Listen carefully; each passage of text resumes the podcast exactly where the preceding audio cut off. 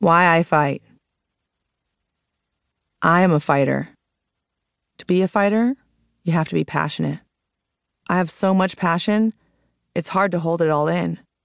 That passion escapes as tears from my eyes, sweat from my pores, blood from my veins.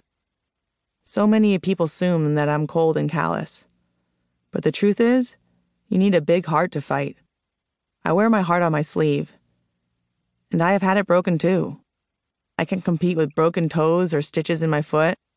I can take a hit without batting an eyelash. But I will burst into tears if a sad song comes on the radio. I am vulnerable. That's why I fight. It has been that way since I was born. I fought for my first breath. I fought for my first words. The battle to be respected and heard is one I'm still fighting. For a long time, I felt I had to fight for every little thing. But now, one big battle every couple of months makes up for all the minor ones I forfeit every day. Some lost battles are small getting cut off in traffic, taking shit from a boss, the everyday slights that drive us up to the edge. Some lost battles are life altering losing someone you love, failing to achieve the one thing you have worked hardest for. I fight for my dad, who lost his battle dying when I was eight years old, and for my mom, who taught me how to win every single second of my life. I fight to make the people who love me proud, to make the people who hate me seethe.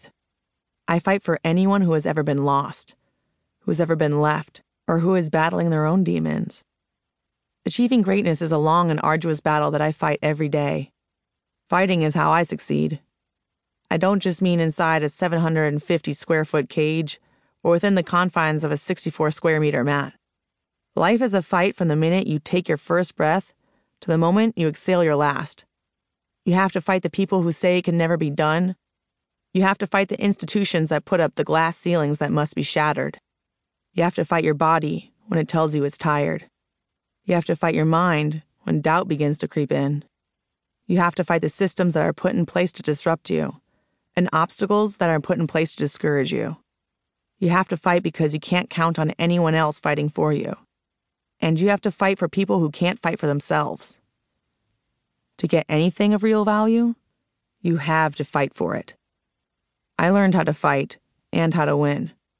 Whatever your obstacles, whoever or whatever your adversary, there is a way to victory. Here is mine.